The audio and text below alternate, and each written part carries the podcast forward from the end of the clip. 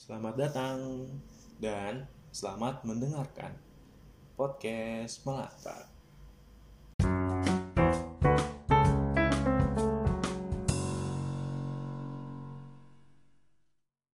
Assalamualaikum warahmatullahi wabarakatuh.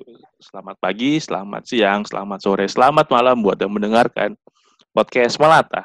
Ah, akhirnya setelah sekian lama tidak ngetek podcast, akhirnya rilis juga untuk bulan September ini. Ya semoga nguploadnya bulan September ya, tidak kena penyakit mager. eh, untuk hari ini kita akan lihat bintang tamu atau teman bicara yang spesial karena mereka ini punya banyak kesamaan. Pertama, sama-sama satu universitas, sama-sama satu fakultas, sama-sama satu UKM dan organisasi lain. Namun sekarang mereka lagi LDRan. Ya udah, saya temuin aja di podcast ini. Kayaknya mending saya perkenalkan aja kali teman bicara hari ini.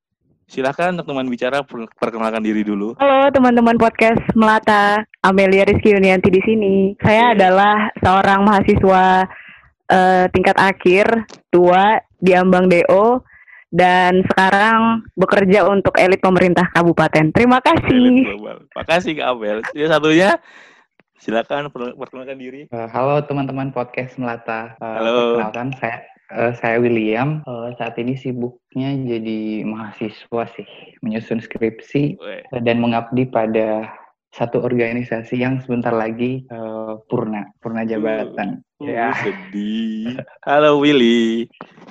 Halo. Kamel sama Willy nih, kabarnya gimana? Saya alhamdulillah puji Tuhan baik dan uh, mau ngucapin terima kasih juga untuk Meru yang uh, mengundang ngajakin ngobrol di podcast Melata. Karena jujur saya udah lama banget sih nggak uh, ngomong secara luas bisa dibilang luas kan ya karena ini podcast yang disiarkan dan mudah-mudahan nanti didengarkan lebih dari kita bertiga. Jadi saya tuh udah jarang banget. Jadi nanti mohon maaf ya kalau misalkan uh, kata-kata saya tuh muter-muter terus nggak jelas dan uh, ada kata-kata yang mungkin nanti mungkin ya saya tapi berusaha antisipasi sih mudah-mudahan nggak ada kata-kata yang uh, tidak sopan. Semoga, semoga kita saling menjaga, tidak salah kata. Iya. Uh, uh. Tadi sebenarnya saya mau respon ini dong, mau respon uh, openingnya cukup bikin gonjang ganjing sih tadi. Iya. iya, iya. kan ya. Iya. Iya. Oh iya benar. Oh iya iya. Iya. Benar.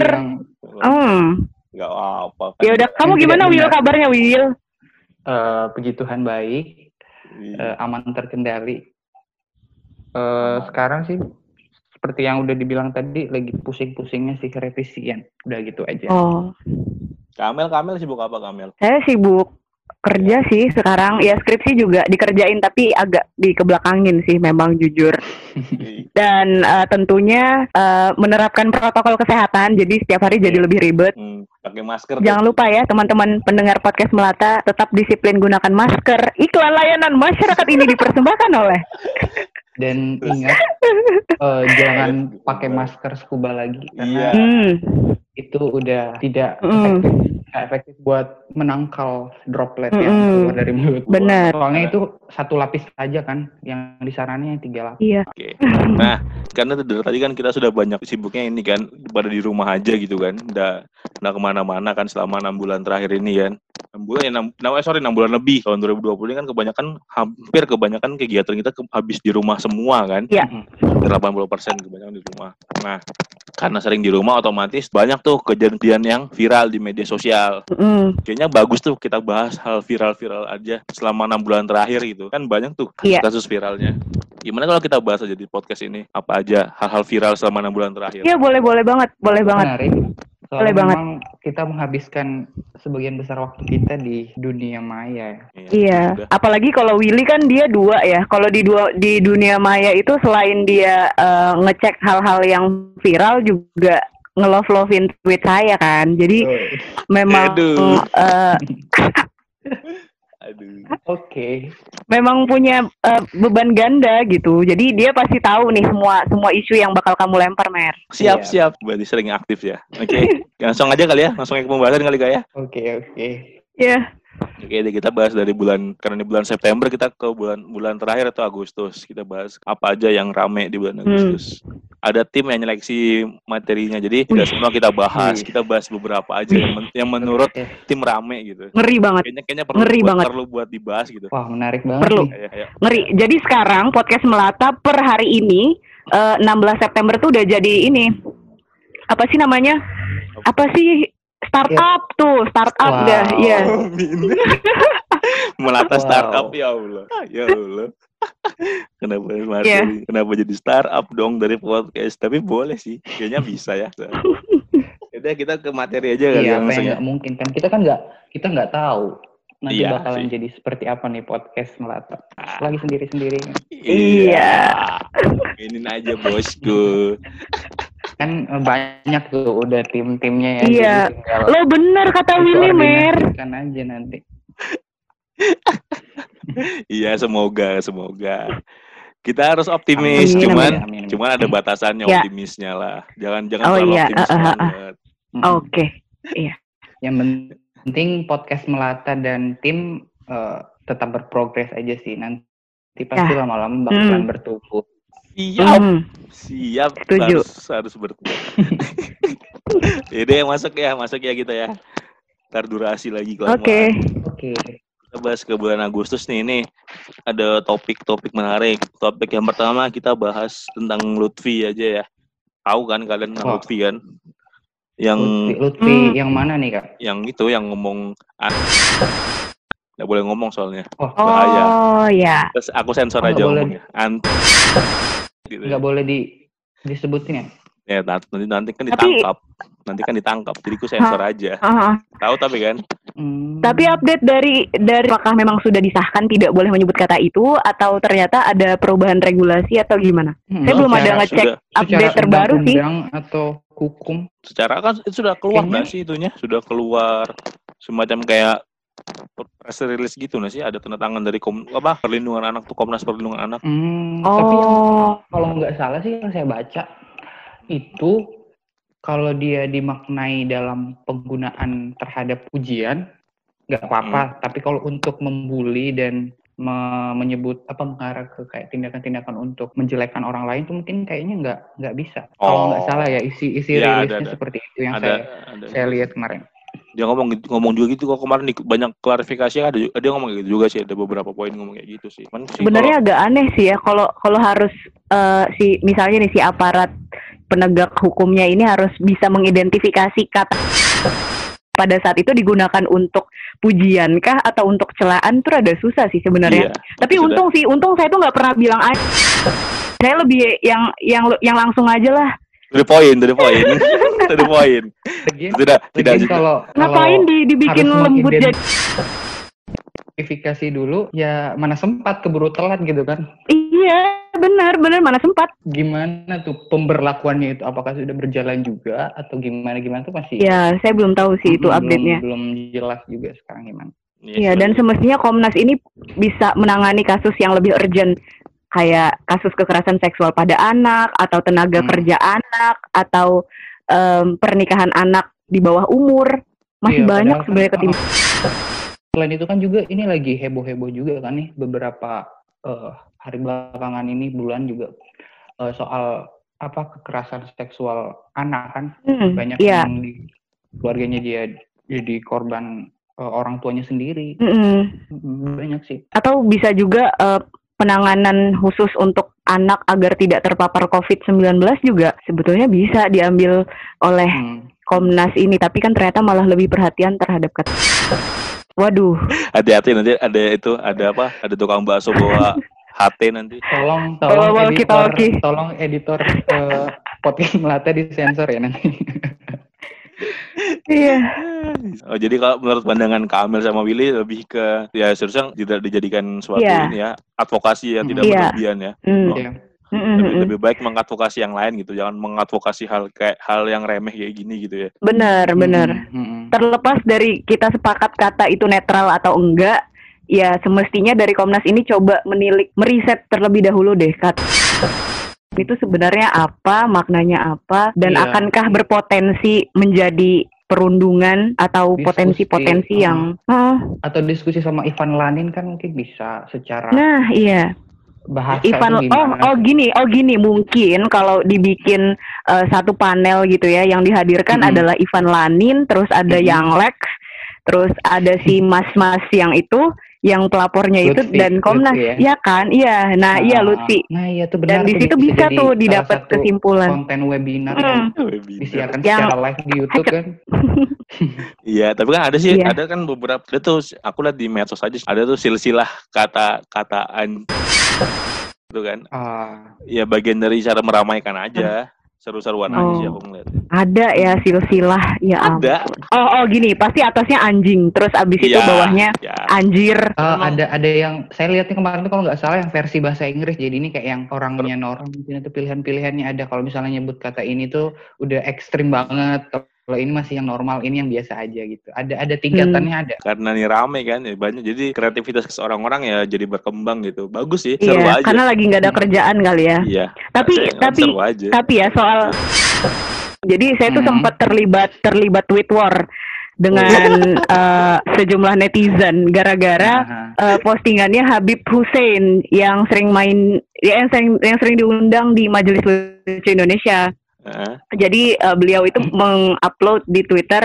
eh, jadi dia bilang kalau nggak salah ya petikannya itu di di di Islam kah atau di di tajwid itu nggak ada adanya angjay. Nah, jadi menurut sepemahaman saya yang yang benar itu bukan angjay tapi ay gitu loh. Jadi eh, dia ikhfa hakiki yang dibacanya itu samar dan itu tuh menuai komentar cukup banyak dari netizen dan akhirnya Hmm. terlibat lah di situ peperangan. Terus saya dibilang apakah ilmu saya lebih tinggi daripada Habib? Terus saya ngaji di mana? Ih, sumpah.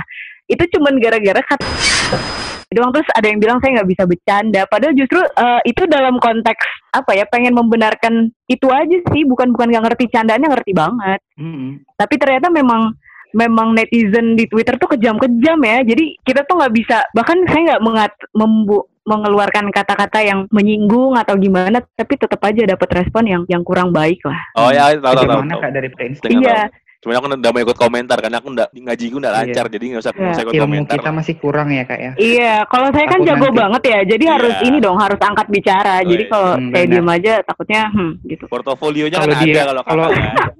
Saya kan tidak. Kalau masih kalau masih meragukan ilmu Kamel tuh bisa eh, lihatkan di mengintam rasa atau enggak? Iyalah, Iya, Ya, iya. itu silsilah itu kan dari kecil udah udah ilmu ngajinya itu udah sampai sekarang pun masih dihebatkan dalam ajang-ajang M- iya dong, iya. Aduh, jangan dipancing-pancing ngaji nih, ngaji nih. Eh, Coba dengar dengar dikit. pakai hashtag pakai hashtag pakai hashtag Jangan, yuk rekam jangan. Dikata Aldi Taher ya Allah. itu itu hashtagnya Ya ampun, itu banget. itu pakai ini ya, pakai underscore ya? Iya underscore Enggak, enggak. Saya kalau saya menurut saya itu lebih kayak kalau kita daftar webinar, daftar seminar itu kan kayak gitu nama Stiker underscore gitu ya. fakultas. Aduh. Oke deh, itu ya untuk Lutfi. Oke, Iya, udahlah. jadi eh, Kak Amel gimana nih eh, dalam Hah? menyikapi ini? Penggunaannya ke depannya gimana? Kalau menurut saya sih nggak usah ada dan kayaknya mayoritas rakyat Indonesia juga nggak setuju lah kalau kata ini tuh digunakan sebagai bentuk eh, hal yang yang dilarang kemudian orang bisa Hmm. pidana gara-gara ini. Ya menurut saya sih nggak harus ada sih. Hmm, Itu aja saya sih. Juga, saya juga eh, termasuk orang yang sangat sering menggunakan kata ini dan eh, kata Iya. turunan turunan lainnya. Jadi eh, dan memang ada beberapa teman saya sih yang eh, tidak tidak tidak suka dengan ini. Jadi saya tinggal milih-milih aja sih kalau misalnya di grup ini eh, Hmm. Teman-temannya frekuensi semua ya udah nggak apa-apa, udah Hmm. tulis aja. Dan Jadi, ini teman-teman teman-teman kita teman-teman kita yang yang mungkin kayak misalnya nih teman-teman saya ukti-ukti mereka tuh menggunakan kata itu ya masih dianggap normal-normal aja kan kasihan ya hilang nggak mungkin dong mereka bilang nah kan nggak mungkin jadi jalan tengah untuk orang-orang yang eh, bisa berkata-kata lembut dan kasar itu bisa dua-duanya bisa bisa berjalan seiring sejalan gitu. Cie seiring Hmm. sejalan. tuh karena itu kan bentuk-bentuk ekspresi ya bentuk ekspresi kayak gitu-gitu. Hmm. tapi harusnya kalau si masya allah gitu. Ya iyalah Tapi Iya, ada juga, ada juga, ada juga gitu ukti-ukti dan teman-teman kita di di kegiatan aktivisme keagamaan lebih menggunakan kata sepemantauan saya. Mungkin saya, saya kan jarang ikut pengajian jadi saya nggak tahu sih. Saya terlalu sering di rumah aja, Uh, Oh iya. di rumah dan Oke. tidak mau ngapain. Dia tidak alim lah, dia tidak tahu alim. peradaban ya. Oh baiklah itu jalan hidup yang anda pilih. Kita mau Oke. bahas apa lagi nih? Iya udah. Jadi Hmm. ya udahlah biar udah aja juga nih. berlalu biar berlalu. Paling paling juga lupa juga tuh kan kebanyakan masyarakat nanti. Hmm. Iya. Nah, bahasa ini gimana ya kalau kita bahas tentang perdebatan soal maskulinitas Ivan Gunawan, Skakmat, Deddy Corbuzier. Nah, kalau yang itu Oh, bagaimana? ini seru Maksudnya- banget sih. Nah, kalau enggak aku Ini gini, seru banget. aku sudah nonton itu, aku sudah nonton videonya, cuman belum selesai, cuman belum selesai. Mhm. Jadi aku Sama, sama. Saya Tidak. cuma nonton potongannya sih. Iya benar saya Tidak, ya. Potong. Maksudnya, terus juga mas masalah maskulinitas itu aku juga nggak begitu paham sih. Jadi kayaknya Oh. nanti kita diskusikan bareng aja di sini bagaimana po- po- Oh. point of view masing-masing dari Oh tren tren Kamel maskulinitas sekarang Ya. tuh gimana gitu Hmm. ya? mengenai maskulinitas itu Oke. kayak seperti apa sih? Akan aku tidak Hmm. tidak benar kita tinggal diskusi aja di sini antara sama antara. Kamel sama Willy bagaimana point of view-nya gitu. Mhm. Nah kalau Hmm. dari Willy, Willy deh Willy, Willy dulu deh gimana Willy sebagai laki-laki. Apa nih kak pandangan gimana nih? ya maksudnya mengenai berita topik itu bagaimana mengenai mengen, anu kalau dari kamu sendiri Will. Hmm, cukup menarik ya karena kemarin itu eh, heboh banget semua influencer juga jadi ikut-ikut eh, merepost memberi tanggapan mereka soal maskulinitas. Eh, tapi saya mau eh, angkat yang lain dulu. Jadi eh, sebelumnya saya ada lihat juga postingan di Twitter soal eh, maskulinitas. Jadi kayak Indonesia ini memang kita eh, layaknya budaya budaya patriarki itu ya. Jadi kayak perempuan ini eh, harus gini, laki-laki harus gini. Tapi sebenarnya kan eh, secara secara menyebutnya eh, laki-laki itu eh, memang diproyeksikan sebagai orang yang kuat ya. Terus kayak nggak bisa sedih, eh, mungkin tidak bisa terlalu memperlihatkan eh, apa yang dia rasakan perasaannya gitu. Jadi eh, setelah saya lihat postingan itu ternyata eh, itu wajar aja kok eh, laki-laki itu eh, nangis, eh, merasa sedih, eh, merasa lemah mungkin eh, terus merasa tidak berdaya di saat-saat yang terpuruk. Jadi memang maskulinitas ini kayak tembok sih yang mengotak-kotakan kayak kata Ivan Gunawan untuk mengotak-kotakan antara laki-laki dan perempuan. Padahal kan sebenarnya kita ini sama aja. Cuma tugas dan tanggung jawab kita aja itu yang beda-beda. Jadi memang agak kompleks sih kalau mau bahas soal maskulinitas. Itu sih kalau dari saya mungkin dari Kak Amel bisa memberikan pandangan yang lebih komprehensif. Iya, sejarah Kamel kan SJW. Iya. Iya. Duh. Mbak Jago. Duh, enggak, saya tuh sebenarnya mau melengkapi Willy aja ya. Oke. Ya memang Nah. tugas saya melengkapi Willy kan. Iya. Kalau kalau punya point of view enggak apa-apa sih Kak kalau punya point of view gitu. Iya. Bener sih, bener kan. Dari sosiologis mungkin apa dari ilmu yang apa? Iya, iya, iya, iya. Gimana gimana? Mm-mm. Eh, eh, iya, bener sih kata Willy tadi yang yang membuat maskulinitas itu ada ya gara-gara budaya patriarki dan paradigma gender yang ada di Indonesia. Jadi em, kita belum bisa membedakan yang mana jenis kelamin dan mana gender.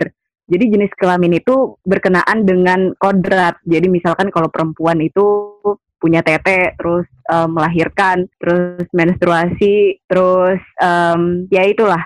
Nah, kalau laki-laki dari dari segi alat kelamin misalnya. Nah, jadi gitu tuh kalau kalau eh, jenis kelamin itu seperti itu yang sifatnya eh, sudah bawaan sejak lahir. Tetapi kalau gender itu adalah peran peran yang diambil tetapi belakangan itu sering dikaitkan dengan jenis kelamin tertentu. Hmm. Ya kalau misalkan perempuan eh, mengambil Masak. keputusan dengan eh, apa ya hati terus laki-laki dengan Hmm. otak Terus kalau misalkan pemimpin pemimpin itu harus laki-laki, perempuan adalah yang dipimpin. Itu semua em, budaya yang mempengaruhi itu. Padahal sebetulnya kalau kita tarik dari sejarah awal eh, antara pembagian tugas laki-laki dan perempuan itu malah sebetulnya yang yang mulanya eh, mengambil peranan cukup banyak itu adalah perempuan. Tapi waktu itu kendalanya adalah ketika perempuan itu menstruasi. Jadi pada saat saya lupa ya nama zamannya itu zaman apa. Intinya ada pembagian tugas antara laki-laki dan perempuan.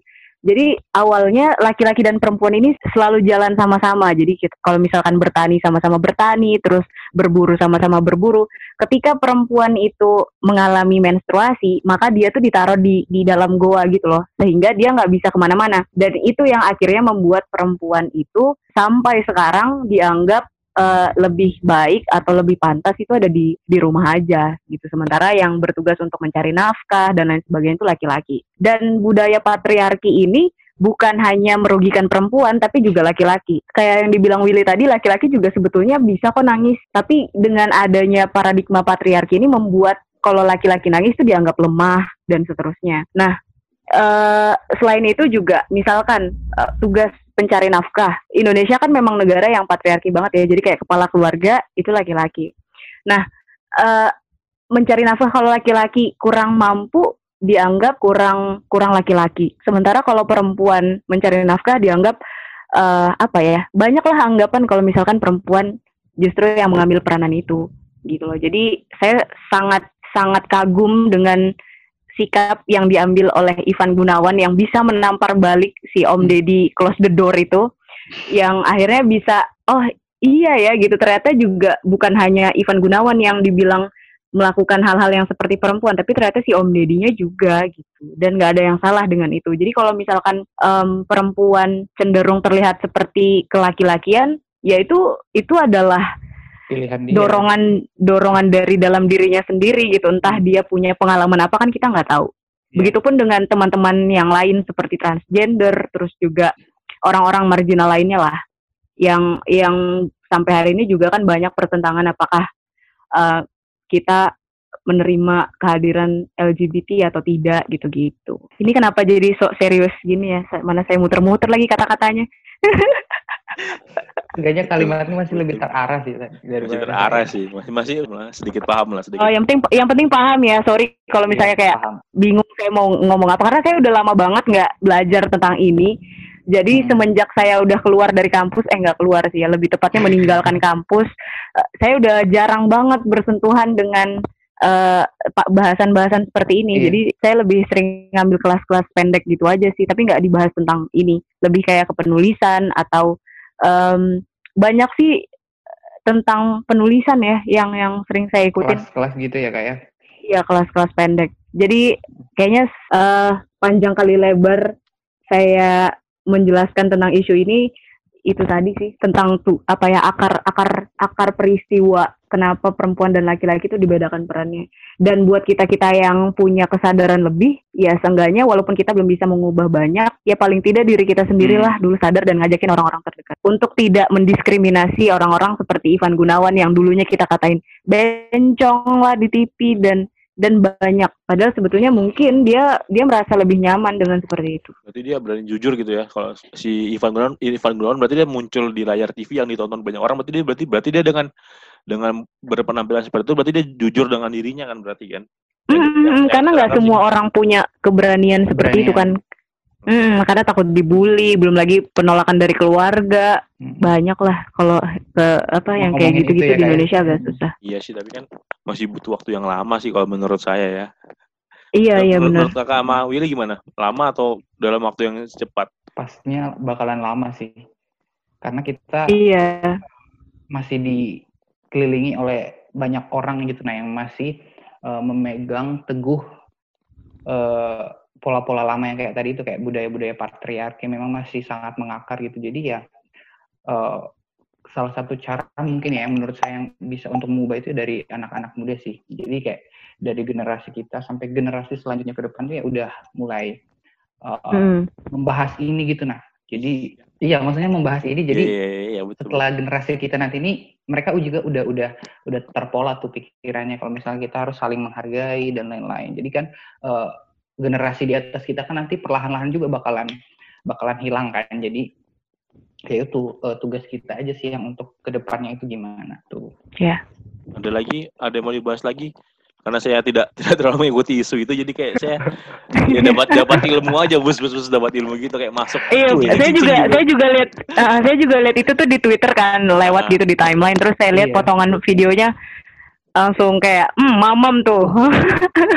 iya dia itu kayak, kayak menyampaikan karena sangat mm -mm, karena selama ini tuh kayak dia belum pernah salah dan dan belum ada yang bisa memberikan tamparan kepada dia gitu kan. Tapi si Ivan Gunawan bisa keren. Mm. penasaran kan sama kelanjutannya? Ditunggu episode selanjutnya ya